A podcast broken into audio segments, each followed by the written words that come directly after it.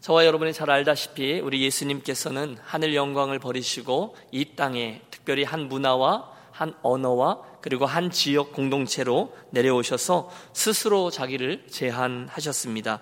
그리고 그 성육시라는 방법을 통해서 온 나라와 족속과 방언과 열방을 향한 당신의 움직임을 시작하셨죠.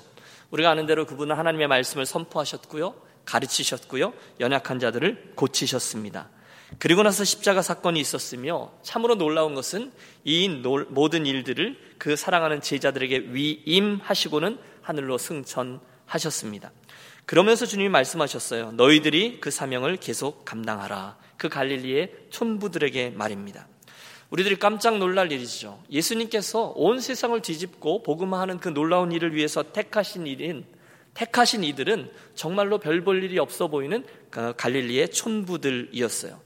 인간적으로 보면 미련해 보이고 또 더딘 방법이었습니다. 어떻게 저런 사람들로 통해서 세계 복음화가 이루어지고 교회가 든든히 서갈 것인가 우리들 퀘스천 마크를 던집니다. 하지만 시간이 흘렀고 또 오늘날 그 일은 어, 구석구석에서 진행되어지고 드디어 이제 하나님께서 말씀하신 그 복음화의 끝이 서서히 보이기 시작합니다. 여러분 이 복음서가 네 개의 복음서가 있고요. 예수님의 제자들 12명이고 이 12명의 이야기들이 구석구석에 막 산재해 있어요.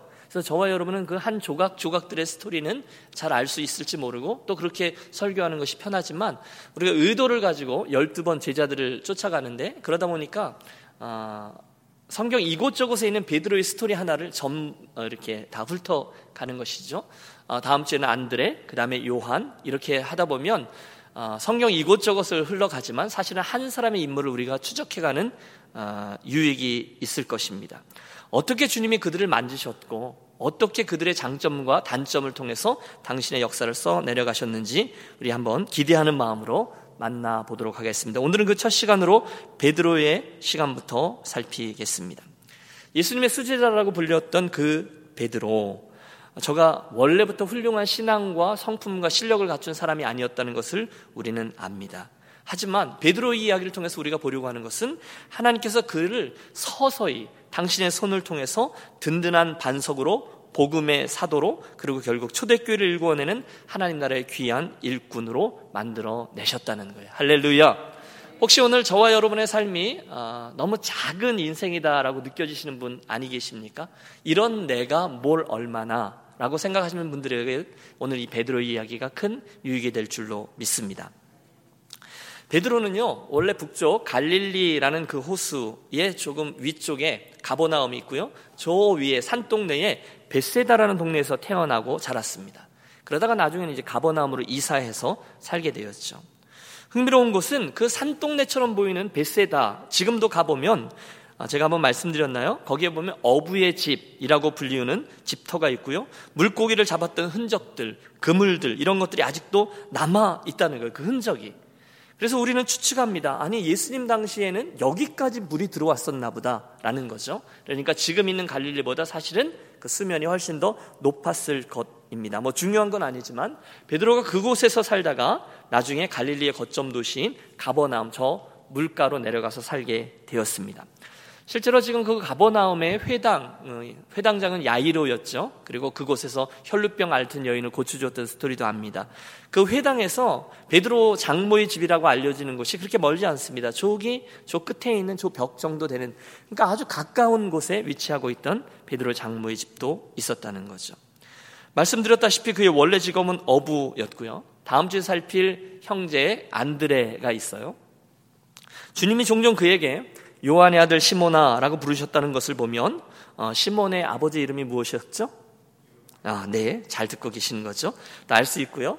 또 그의 장모가 열병으로 고생했다라는 것, 그걸 통해서 아 베드로가 결혼도 했었구나라는 점을 우리 추측할 수 있습니다.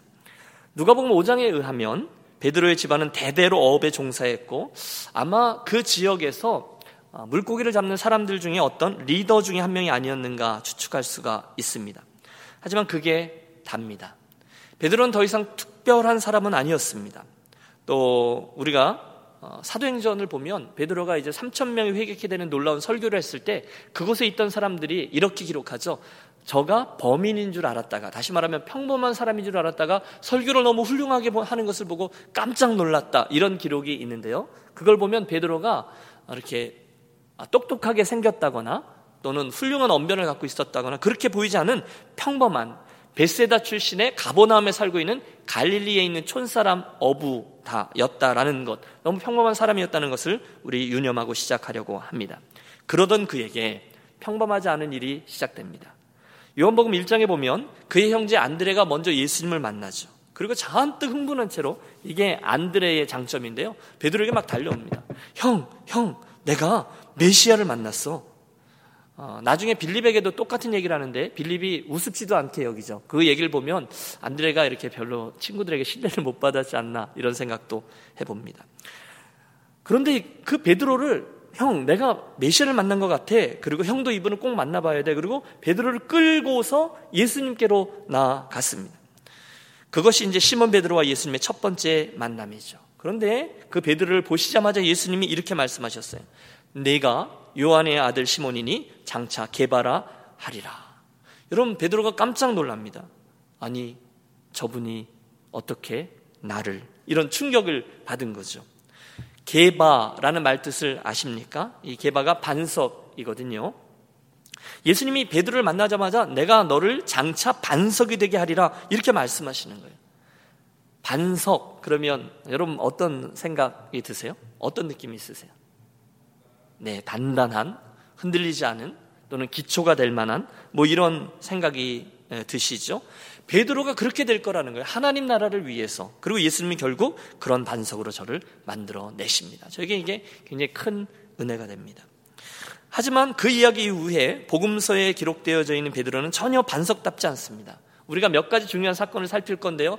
늘 베드로는 불안했어요. 그 신앙의 양 극단을 달립니다. 어쩔 때는 100점짜리, 그러다 어쩔 때는 거의 빵점짜리.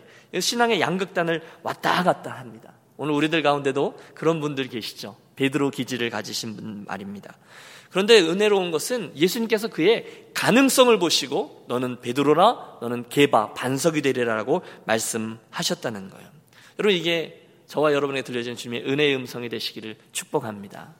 우리가 사사기를 열고 기도원을 만날 때도 기도원이 타작마당에서 몰래 숨어서 겁쟁이로 살고 있었거든요. 그런데 그 겁쟁이에게 천사가 나타나 주의 사자가 첫 마디를 이렇게 시작하죠. 큰 용사요 여호와께서 너와 함께 하시도다. 여러분 기도원에게 큰 용사라고 불릴 만한 그런 장점이 아직은 없었습니다. 그러나 누구에게 그런 의지가 있었죠? 여호와 하나님께 그런 의지가 있었다는 거예요. 이게 은혜입니다.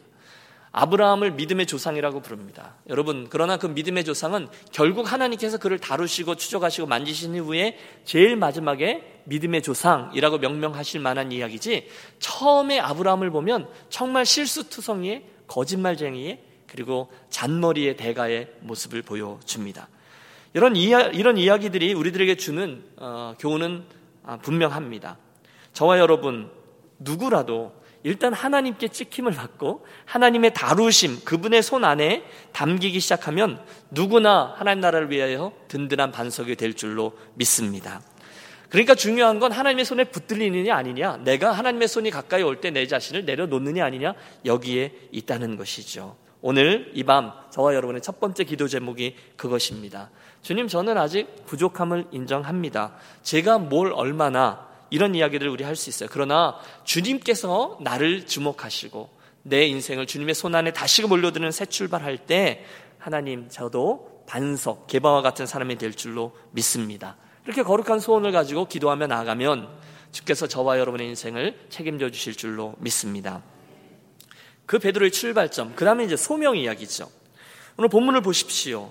갈릴리 해변에 다니시다가 두 형제 곧 베드로라는 시몬과 그 형제 안드레가 바다에 금을 던지는 것을 보시니 그들은 어부라 말씀하시되 나를 따라오라 내가 너희를 사람을 낚는 어부가 되게 하리라 하시니 그들이 곧 그물을 버려두고 예수를 따르니라 유명한 말씀입니다. 우리가 뭐 선교 주일이라든지 어, 또는 어, 무슨 헌신 예배 같은 때 하면 이야기 많이 하죠. 어느 날 예수께서 갈릴리 해변을 지나가시다가 물고기 잡고 또 그 그물을 만지고 있는 저들을 보고 부르시고 그들이 네 하고 따라 나섰다. 이게 이제 오늘 본문에 기록하고 있는 간략한 스토리인데요. 사실은 이게 마태복음에 나오지만 누가복음에 보면 좀 더 디테일하게 기록되어져 있습니다. 실은 이렇게 된 거죠. 어느 날 예수님이 갈릴리 호숫가에 나타나셔서 사람들에게 하나님 나라의 말씀을 전하고 있는데 거기 옆에 보면 그 물가에 베드로하고 다른 제자들이 물, 그 뭐죠? 그물을 씻고 있었던 거죠. 사람들이 너무 많이 몰려드니까 예수님이 물에 빠지게 되었단 말입니다. 그래서 예수님은 이미 안면이 있었잖아요. 베드로랑. 좀 전에 처음 만났을 때 얘기했잖아요. 이미 안면이 있었으니까 베드로에게 청해서 그 배에 올라 물에서 이만큼 떨어져서 그곳에서 말씀을 강론하십니다. 여러분 그때 이미 베드로는 그 하나님 하나님이 성육신하셔서 하늘의 비밀을 창조주 하나님이 풀어주시는 것을 보면서 아마 베드로는 이미 영적으로 완전히 눌렸을, 아니, 완전히 그분께 사로잡혔을 거라고 생각합니다. 그분의 권위에 압도되어 있는 거죠. 누가복음의 기록이죠. 말씀을 마치시고 시몬에게 이르시되 깊은 데로 가서 그물을 내려 고기를 잡으라. 말씀하십니다. 그 다음에 우리가 잘 아는 스토리가 이어지죠. 시몬이 대답하여 가로되 선생이여 우리들이 밤이 맞도록 수고를 하였을 때 얻은 게 없지만은 말씀에 의지하여 내가 그물을 내리리이다 하고 여러분 앞에 있는 스토리가 없었다면 지금 이야기가 그렇게 자연스럽게 이어지지 않을 것입니다. 어느덧 베드로 안에 저분 뭐 이렇게 어, 벌써 두 번 만났는데 심상치 않은 믿음이 생겨나고 자라나고 있었습니다. 그러니까 이게 말도 되지 않고 쉽지 아니한 순종이죠.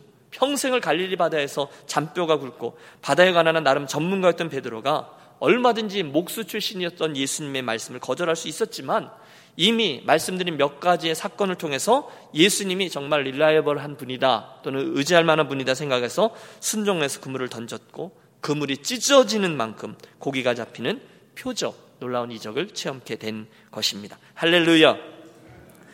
그 다음부터 이야기는 비즈니스 이야기가 아니라 킹덤 비즈니스 이야기가 됩니다.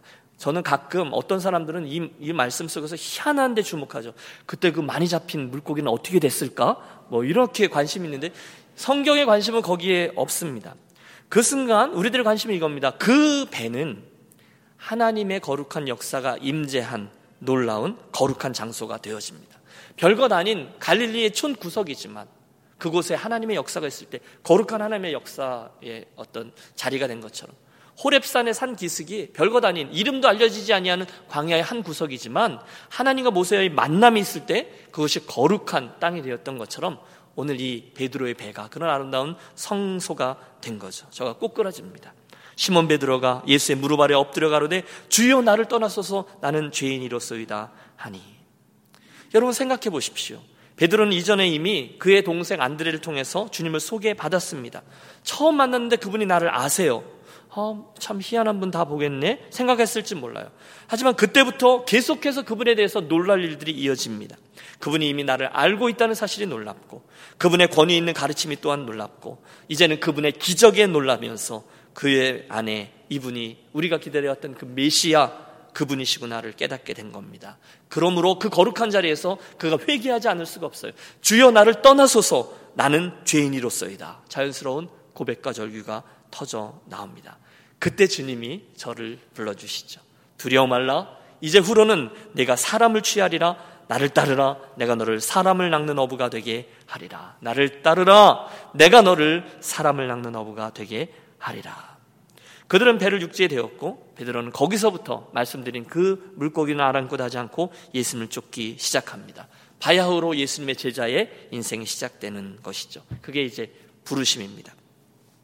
그 다음에 베드로의 인생에 많은 일들이 벌어집니다. 사실 저는 그 많은 일들 가운데 베드로의 그 변화무쌍한 이 성품들이 계속해서 드러나고 저는 그의 그 투박하고 서리군 모습이 참 좋습니다. 왜냐하면 꼭 제 이야기 같아요. 왜냐하면 꼭 우리 교회 식구들의 이야기인 듯 싶어요. 베드로는요, 말부터 하고 나중에 생각하는 사람의 전형적인 그런 모습을 띠고 있습니다. 그래서 사고를 많이 칩니다. 그러나 저는 우리 교회 식구들에게도 그런 분들이 계시죠. 여러분, 딴 사람 쳐다보지 없습니다. 우리 교회 식구들 가운데도 말부터 앞서고 사고를 치고 수습이 잘 안 되는 분들 계세요. 그리고 그 수습은 꼭 목사 보러 하라 그러든지 또는 주님 보러 하라 그러든지 이런 분들이 있어요. 그러나 그들이 가지고 있는 장점을 귀히 보자는 거죠. 선한 욕심이 있는 거예요. 비록 내가 그만큼 다 감당하지 못하더라도 순전한 마음으로 아 하고 선한 욕심을 내는 모습이 참으로 귀하고 또 귀합니다. 저는 그런 분들을 베드로라고 부르겠습니다. 그의 성품을 잘 보여주는 사건이 마태복음 14장에 나옵니다. 인기 절정에 서 계신 예수님, 그 인기를 피하면서까지 제자들을 먼저 저 바다 건너편으로 보내시고 본인이 뒤늦게 물 위를 걸어서 그들에게로 가십니다. 뱃사람들이 보니 이게 유령이란 말입니다. 두려움에 난리를 칠 때 주님이 내니 두려워 말라. 여러분 이 사건 기억하시죠? 그러니까 와 기가 막힌 일이 하나가 벌어졌는데 이 말이 안 되는 거잖아요. 아니 유령이 아닌 다음에 사람이 무리를 걸어오고 있단 말입니다. 경악할 일이죠. 그러면 모든 사람들이 다 그 자리에 꿇어 엎드리든지 이걸 어떻게 뭐 벌벌벌 떨든지 식은땀을 닦든지 이래야 되는데 베드로의 이 성품이 한 성품하는 모습이 또 다른 도전을 뛰어 넘습니다. 아, 주님, 만일 주님이시거든 나를 명하사 무리로 걷게 하옵소서. 여러분, 여러분 같으면 이런 도전을 하실 수 있으시겠어요? 감히 이런 부탁을 하실 수 있으시겠어요? 누가 그런 생각을 할 수 있어요? 베드로니까 이런 생각을 한 거죠. 오라 주님의 허락에 예 하고 나서며 여러분 그 발을 시커면 물로 내 뻗습니다. 여러분 저는 여러분과 함께 이 말씀을 나누었던 기억이 있습니다. 물론 베드로는 잠시 후에 두려움이 엄습해서 물속에 빠지죠. 그리고 주여 나를 구원하소서 하고 즉시 주님을 붙잡고 물 위로 올라옵니다. 그러면서 어, 이야기가 진행되지만 많은 이들은 여기에서 이 부분을 보지 못합니다. 저는 이 베드로의 특출난 믿음이 너무너무 부럽습니다. 아무도 생각해 보지 못한 그 순간에 모든 사람들이 입을 다물고 있는 그 순간에 진짜 예수님 맞아? 라고 생각하는 그 순간에 주여 나도 물 위를 걷게 하소서 이런 믿음에 도전을 했다는 거예요. 오라 말씀하시니까 예 하고 나갔고 잠시지만 그 무리를 걷습니다. 사랑하는 여러분 저는 이 모습이 못내 부럽습니다. 의도를 가지고 여러분을 초대합니다. 여러분도 이 모습이 도전이 되고 부러워하게 되시기를 축복합니다. 어떤 이들은 이걸 보고 흉을 봅니다. 아, 참, 걸었으면 끝까지 예수님한테 걸어가지. 왜 중간에 파도를 보고 바람을 봐서 무서워서 물에 빠져? 챙피하게. 그러니까 믿음이 적은 자여, 왜 의심하느냐? 주님의 꾸중을 듣지. 아쉬움이 있습니다. 그러나 여러분 인정하십시오. 인류의 역사상 예수님을 제외하고 물 위를 걸을 수 있었던 사람은 오직 한 명뿐이었습니다. 누굽니까? 베드로입니다. 여러분 이게 저는 신앙의 삶에 있어서 상식과 기적, 체험의 그 공간이라고 여러 번 말씀드렸습니다. 우리에게 그런 욕심이 있어야 된다는 거예요. 다른 이들의 많은 사람들은 상식이라는 울타리에 갇혀서 예수를 믿습니다. 그런데 베드로만이 믿음으로 인해서 상식이라는 울타리를 뛰어넘고 그리고 과감히 그 앞으로 나아갔다는 거예요. 여러분 혹시 새로운 출발선에 서신 분들 계십니까? 그리고 또다시 내가 믿음의 새로운 도전을 해보겠다라는 출발선에 서 계신 분들이 계시다면 무슨 영역이 되든지 저와 여러분에게 베드로의 이런 선한 욕심이 있게 되시기를 축복합니다. 다른 이들은 야 좀 가만히 있어봐. 베드로 왜 그래? 네가 뭘 잘났다고 이러저러하게 우리들을 막고 이렇게 음, 잠깐 자제시키고 뭐 그럴 수 있습니다. 어떤 사람들은 잘난 척하지 마라고도 말할 수 있어요. 네 주제를 알아야지라고도 말할 수 있어요. 그러나 그건 그들의 논리이고요. 저는 우리 유니온교회 가족들은 또 유니온교회 목사인 저는 또 유니온교회 직분자인 여러분은 오늘 무엇이 되든지 주님 저도 물 위를 걷고 싶습니다. 라고 말씀드리자는 거예요. 아멘. 아이 뭐 이민자로 사는 게 그 정도지. 유학생이 뭐 그냥 와서 어, 떻게 학점 정도 받고 잘리지 않고 잘 댕기고 어, 우리 자녀들 잘 공부시키고 그리고 교회에서도 그냥 이렇게 내가 차분하게 욕먹지 않고 신앙생활 잘 하다가 천국 가면 되지 뭐 우리 아이들 잘 결혼시키고 거기까지 뭐 그 다음 일은 그 다음에 생각해보고 여러분 이게 만약에 배 위의 도전이라면 배 위의 우리들의 삶이라면 저는 여러분과 함께 조금만 더 욕심을 내자는 권면을 드립니다. 상식 말고요. 주여 만일 주시여든 나를 명하사 물 위로 오라 하옵소서. 우리들의 예배면 예배, 하나님의 말씀이면 말씀, 선교면 선교, 또 저와 여러분의 관계면 관계, 은사면 은사, 무엇이 되든지 선한 욕심을 갖고 나아가는 저와 여러분이 되시기를 바랍니다. 교회도 마찬가지인 것 같아요. 우리 교회에 있는 모든 사역들, 예배, 양육, 교제, 전도, 봉사, 선교, 이 모든 일들에 우리가 지금까지 해왔기 때문에 또는 요 정도가 우리가 할 수 있는 boundary라는 생각을 과감히 깨시고 우리들의 욕심 때문이 아니라 아, 하나님의 거룩하심과 하나님의 놀라우심을 나도 체험하고 우리가 하나님의 살아계신 스토리가 되기를 원한다라는 선한 욕심 갖고 이런 어, 이런 욕심을 갖고 나아가는 저와 여러분이 되시기를 축원합니다. 베드로의 도전이죠. 그다음 베드로의 사랑입니다. 요한복음 6장에 보면 주님을 향한 그의 사랑이 잘 기록되어져 있습니다. 예수님을 향한 사람들의 핍박이 시작됩니다. 사람들이 위기감을 느끼면서 많은 이들이 예수님으로부터 조금씩 조금씩 떠나가고 아니 거의 많은 사람들이 떠나가 버렸습니다. 예수님이 좀 실망하셨던 것 같아요. 그래서 그 떠나가는 무리들을 보면서 십자가 이야기를 하고 제자도의 이야기를 하니까 사람들이 떠나갔거든요. 사람들이 떠나가는 것을 보고 예수님이 뒤돌아서셔서 안타까운 마음으로 제자들에게 묻습니다. 너희도 가려느냐? 무슨 얘기죠? 너네도 갈래? 주님의 그 아픈 마음이 느껴지시죠? 여러분 그때 누가 나섰을까요? 질문이 어려운가요? 음. 누가 나섰을까요? 베드로죠. 베드로죠. 여러분 베드로가 나선다니까요. 시몬 베드로가 대답하되 주여 영생의 말씀이 죽게 계시오매 우리가 뉘께로 가오리까. 예수님이 얼마나 기뻐하셨을까요? 베드로 네가 나를 아는구나. 예수님이 정말 다 주고 싶으셨을 거예요. 주여 영생의 말씀이 계시매 우리가 뉘께로 가오리까. 베드로의 주님을 향한 사랑과 애절함이 듬뿍 묻어져 나오고 있는 장면입니다. 예수님이 어떻게 반응하셨을까요? 이렇게 반응하지 않으셨겠어요? 비슷한 사건이 또 있죠. 베드로의 생애 가운데 가장 중요한 장면. 마태복음 16장에 나오는 기록이죠. 우리가 베드로의 그 예수님 시리즈 이야기 할 때 이 이야기를 다루었습니다. 퀘스천에서 예수님이 가이사라 빌립보에 가셔서 사람들이 나를 누구라 하느냐 물었을 때 저 유명한 얘기 하잖아요. 주는 그리스도시요 살아계신 하나님의 아들이니이다. 주님이 너무 기뻐하셨어요. 100점이다. 바요나 시모나 이것을 내게 알게 하니는 혈육이 아니라 하늘에 계신 너의 아버지다. 너는 반석이 될 거다. 내가 내 반석 위에 교회를 세우리니 음부의 권세가 이기지 못하리라. 천국 열쇠를 내게 주리니 네가 묵으면 예수님의 이 기가 막힌 칭찬이 계속되어지고 있습니다. 베드로가 우쭐했죠. 그 다음 스토리 우리가 압니다. 그가 양극단을 달리죠. 이어지는 주님의 가르치심이 고난과 십자가 이야기인데 그걸 듣고 가만히 있으면 중간 가는데 베드로가 또 오버합니다. 주여 그리 마옵소서 이 일이 결코 죽게 미치지 아니하리이다. 위로의 뜻이겠죠. 주님 그런 일이요. 걱정하지 마십시오. 제가 주님 편이에요. 우리가 남입니까? 그 뜻입니다. 그런데 예수님은 이번에는 그 베드로를 혹독히 질책하십니다. 가혹합니다. 바요나 신문한 네가 복이 있도다. 주님의 그 칭찬이 그 여운이 가시기도 전에 주님은 꾸준하시, 꾸준하세요. 보통 꾸준하시는 게 아니죠. 사탄아 물러가라 라고 말씀하십니다. 너는 나를 넘어지게 하는 자로다. 여러분, 주님에게 있어서 십자가는 그만큼 중요하고 절실한 것이죠. 여러분, 베드로를 계속 우리가 살피면 올라갔다 내려갔다 올라갔다 내려갔다 하죠. 성급하게 말부터 뱉어냈다가 아, 예수님이 뒷수습을 하게 되는 일들이 많이 있는데요. 여러분 우리가 베드로에서 그렇게 되지 않기를 소원하면서 이야기를 계속 들어보겠습니다. 베드로가 주님을 어쨌든 그만큼 사랑했던 제자. 그러다 실패의 스토리가 또 나옵니다. 요한복음 13장 우리가 두 주 전에 W 와싱 스토리에서 예수님의 제자들의 발 씻은 이야기를 우리가 나눴어요. 지난주였네요. 어, 제자들의 발을 씻으면서 올 때 베드로가 거절하잖아요. 주님 제 발은 절대로 못 씻기십니다.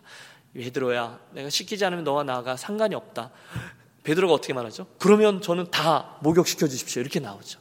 정말 정신이 없는 게 베드로입니다. 마가복음 14장에 보면 그 사건 직후에 일어난 일이 또 하나 기록되어져 있습니다. 그날 밤 예수께서 이 사건을 이야기하고 성만찬을 제정하신 후에 너희가 다 나를 버리리라 충격적으로 말씀합니다. 또 누가 나설까요? 여러분 잘 모르세요? 또 누가 나섰죠? 베드로입니다. 베드로가 여짜오되 다 버릴지라도 나는 그렇지 않겠나이다.